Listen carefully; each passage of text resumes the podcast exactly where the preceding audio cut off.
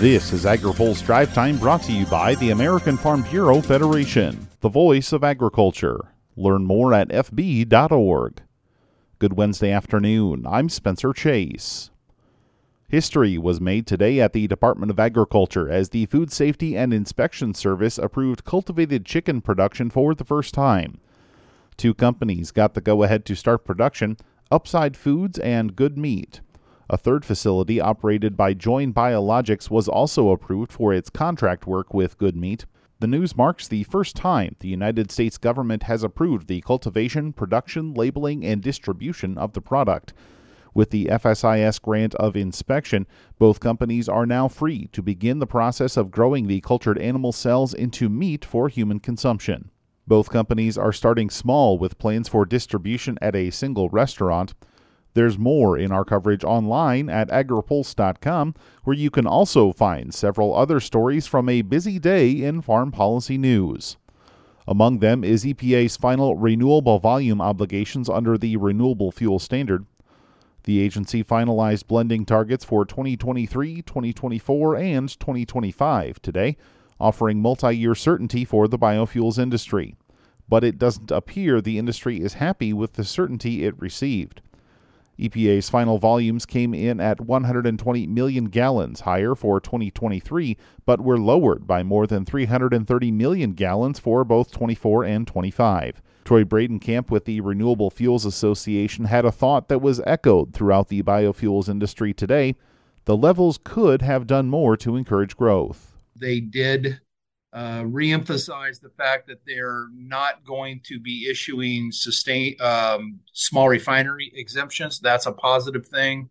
He says it was also heartening to see the removal of the so called ERIN language. The announcement also increased the blending targets for biomass based diesel, but Clean Fuels Alliance America lobbyist Kurt Kovarik said the levels were still below the production capacity expansion the industry expects to bring online in the next few years. EPA Administrator Michael Regan defended the announcement, saying it would bring stability to the program for years to come. There's also a story on a new memorandum of understanding between USDA and NASA. The MOU outlines ways the two government entities will work to promote science, technology, engineering, and math careers, but also to improve agricultural productivity and the Biden administration's climate smart goals. The MOU wasn't the only action USDA took today to encourage agriculture's future workforce. AgriPulse's Jana Rose has more. Ag Secretary Tom Vilsack joined other USDA leaders today to announce investments to secure a diverse agriculture workforce of the future. USDA's National Institute of Food and Agriculture, or NIFA, has awarded $262.5 million to 33 higher education institutions for projects to target opportunities in agriculture careers to students. The funding comes from the Inflation Reduction Act, and NIFA leaders expect the programs to reach 20,000 students. Speaking to policymakers, visiting educators, and USDA staff today in Washington, Vilsack said a diverse workforce is needed to serve a diverse America. The expectation is that we're going to invite young people to have experiences, training, and education with the hope and the belief that they will find an opportunity in agriculture, in agribusiness at USDA.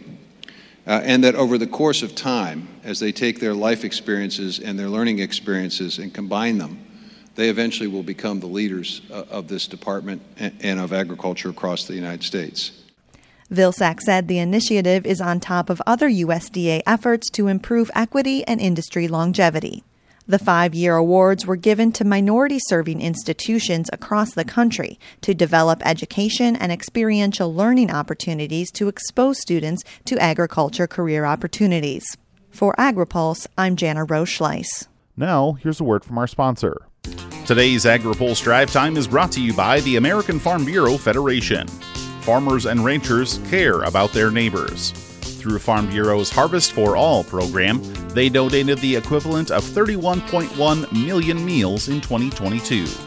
Learn more at fb.org. That's all for today's drive time. For more agriculture, trade, environment, and regulatory news, visit agripulse.com. Reporting in Washington, I'm Spencer Chase.